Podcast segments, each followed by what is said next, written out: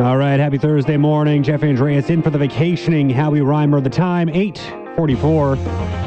Now, the story everyone has been talking about this week is that interview that Oprah did with the Duke and Duchess of Sussex, Prince Harry and Meghan Markle. To talk a little bit more about the fallout from that interview, pleased to welcome to the program now TRU lawyer and political observer, Dr. Jeffrey Myers. Dr. Myers, how are you here this morning? Oh, I'm good. How are you? I'm doing fantastic. Thanks so much uh, for the time. It's been a while since you and I have had a chat. So happy that uh, Howie took some time off so I can uh, get a chance to pick your brain here. Um, yeah. I think the big thing everyone is talking about around the world right now feels like that interview uh, with the monarchy and Oprah Winfrey there. Um, I guess just initial thoughts on, on everything that you're hearing right now. Of course, I think the big um, piece of commentary that everyone's pointing out is, is that, you know, the monarchy has some racism within it. Not really a surprise, but yet everyone seems to be baffled by this. Um, you know, just first and foremost, let's start there. I mean, no surprise, really, some of the comments we're seeing come from the British monarchy, is there? Well, I mean, it's the British monarchy is a is a is an imperial. Um, you know, royal family descended by, you know, from kind of a, a, a line, a bloodline. It's an ancient kind of thing, and it's of course steeped in colonialism, imperialism, and you know the imagining of European whiteness as uh, supreme. And of course, the modern remaking of uh, you know British history is such that you know it, it's always emphasized that Britain, for example, um, you know made slavery illegal and ended its association with slavery before the United States did. Therefore, a hallmark that the British Empire was in fact not so bad after all. But that's a totally revisionist history. The British Empire was uh, you know uh, you know responsible for some of the worst you know dimensions of colonialism you know that continue to affect planet Earth, right? And today the Commonwealth, which is the lasting institution which Canada is a part of, which is this extension of countries that were previously part of the British Empire, is primarily made up of brown and black people. Um, so this is not going to fall well with them where where does this go? I guess from here. I mean, obviously the the Queen herself has put out a statement, and you know doesn't really say a whole heck of a lot. Just saying that they're kind of sad that there is this tension that exists right now between uh, herself, uh, you know, her immediate family, as well as of, of, course Harry and Meghan here in this specific case. Uh, where do you see this going from here? Is there uh, repairable ties that can be had? Doesn't well, to me, this is where I put on my constitutional law professor hat, and I sort of say, okay, well, this is something I've thought about a lot, right? And this is where I really get into it with my students, right? Because you know, if you were a space alien and you landed on planet Earth and you happened to be in Canada, and the first thing that you did was take a look at the Canadian Constitution, you would look at it and you'd say, "Who's this? Who's the crown? Who's this? What's the what's who's this? Who's this crown? Who's the monarch?" They're clearly in charge of Canada. And we all know as Canadians and that that is not the case. Nevertheless, the way in which the Crown's apparatus kind of gives legality to the Canadian um, state um, and the way in which you know that operates through the governor general at the level of the federal government, and then at the lieutenant governors through the level of the provincial government, and the way ministers function as minister of crowns. Of course, the courts have even said when people challenge, for example, having to take the oath that swears allegiance to the key, to the queen to become a citizen, or claiming that the, the, the, the symbolism of the crown was, you know, um, contrary to their religious or um, personal, you know, beliefs about, um, you know, uh, uh or values, right? The crown, it's just a symbol, right? Because, and they have to insist, even the courts have insisted, it's just a symbol, and it's a symbol of democracy. Because if you want to actually remove the crown, for example, in a country like Canada and many other Commonwealth countries, and cease to be so-called constitutional democracy linked to the British crown, you would have to engage in massive constitutional, um, you know, revision and amendment right, which is, uh, as most Canadians will know, and of course my law students will know, is, is, is governed by Part 5 of the Constitution and involves either very high degrees of agreement or even in some cases all agreement among all the provinces, probably in the case of, um, you know, removing the monarchy from the Canadian legal system and removing the Queen as head of state. So it's, it's a big question. I don't think it's going to happen immediately. I also don't think there's public support for it, nor has there been in this country. There's been some in Australia, and there's been two unsuccessful referendums on it. Again, in the context of 2020, 2021, and I think in the context of the Commonwealth more broadly, which one should not forget, it's just not it's not the white settler states only in there, Australia, Canada, New Zealand. It's also large parts of Africa.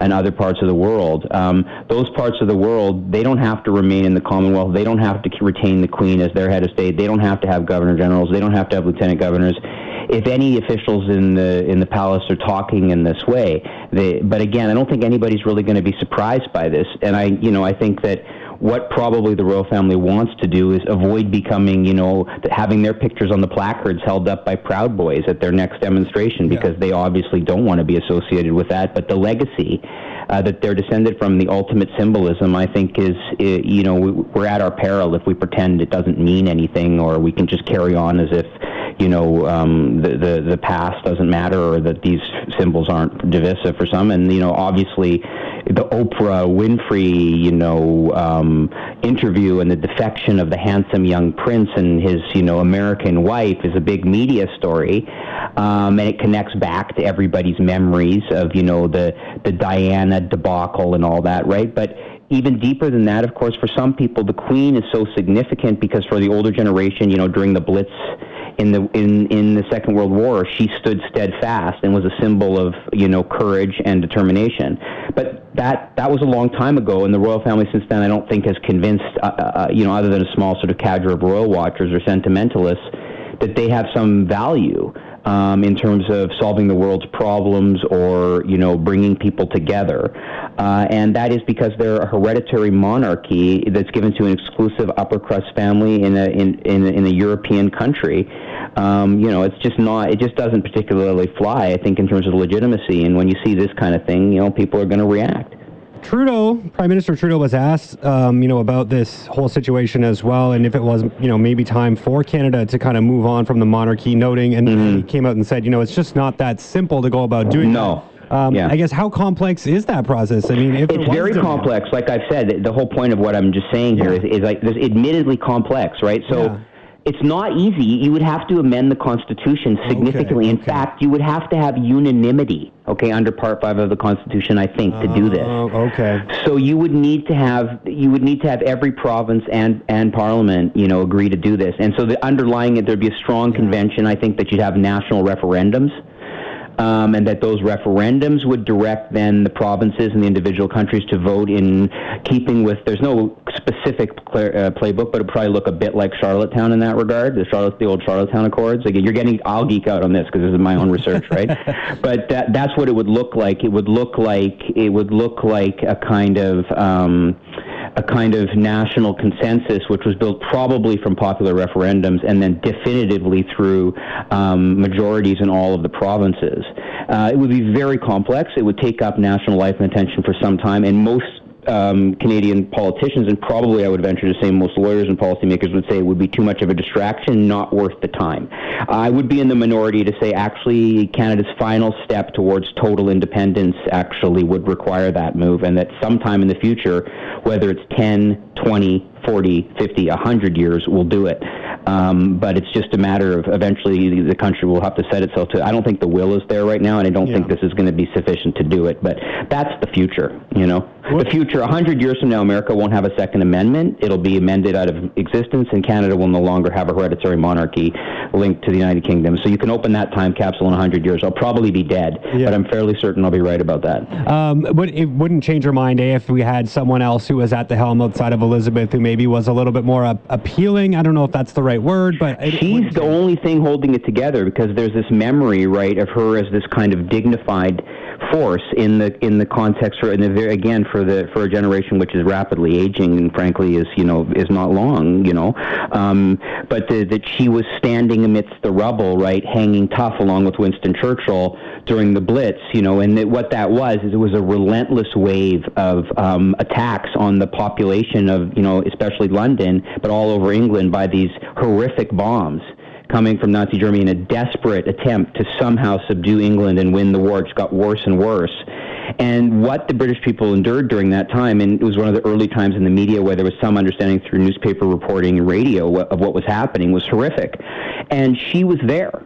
She stood in there with the people and that was you know that got her a lot of that that allowed that hereditary monarchy to pivot right into decolonization while still retaining its its some kind of luster of its past empire and into a kind of relevant role for the Commonwealth, I suppose, and for countries like Canada in the imagining, particularly of white Canadians, you know, I guess, or European Canadians, I shouldn't say that. But, uh, and, you know, again, most people have benign feelings about the monarchy or they're put off by the prospect of what would be involved in, in sort of reforming ourselves in, you know, away from monarchy and what, what, what things would look like differently. But you know, in the 20th century, you know, uh, Pierre Trudeau Sr. Uh, brought in a, a, progressive Charter of Rights and Freedoms, and that reshaped our country in many ways. You know, generations before, we adopted a new flag. We dropped that. We became a full-fledged country, no longer part of the Dominion. And the the final step will be, frankly, when we become a republic. But that is just not what most Canadians believe. And I know I'm I'm not in the majority on that viewpoint, but but that is my viewpoint. Yeah, no, I appreciate all of that, and you know, I've never really been a big supporter or really really understood why we even have uh, any uh, connection to the monarchy. Well, I understand why we have the connection, but you know, just at this stage of, of Canada as a standalone country, I've never really been an understander of, of why we need to have that connection. Um, all right, I did want to switch gears here a little bit with you, Dr. Myers, and just talk a little bit about what's going on in the United States here this week. They're looking to pass that $1.9 trillion COVID 19 relief bill. Um, I guess the one thing that has, I've been seeing a lot talked about is the the concept of increasing minimum wage there to fifteen dollars mm-hmm. an hour, and there's mm-hmm. just an unwillingness to do that by government at this stage of the game. Uh, there's a number of other things in there that are important in the support bill, but that's yeah. the one thing that really stands out to me is why the heck would they not move forward with this? And I almost find it offensive that they, you know mm. the lack of consideration it does seem to be getting on both sides, right? It's oh. Republican and mm. Democrat. Yes. Okay. Good question. Actually, yes.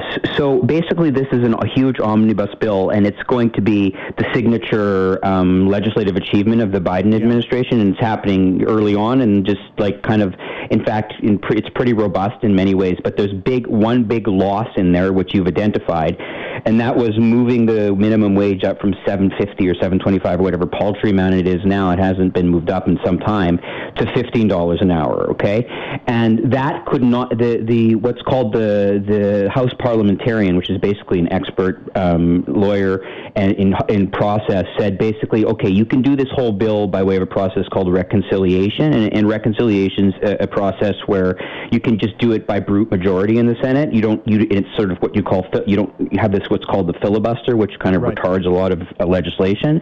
And in this case, they said you, you can't do the minimum wage this way. So you can get the rest of the package through, which involved a lot of relief, a lot of um, economic stimulus um, but does not involve this key thing. And the Biden administration says, you know, we're going to get this done elsewhere, but we didn't win. We didn't. We weren't able to do this here because of the opinion of the um, House parliamentarian. So that's that's what happened there. That's why the, um, you know, that's why it's out. So it's it's certainly a loss for working class people. is a big thing, but I don't. I and I and I definitely think it's you know hugely important. And and but I but there's no, I don't know what you do when the House parliamentarian tells you cannot do this. It's against the rules rules.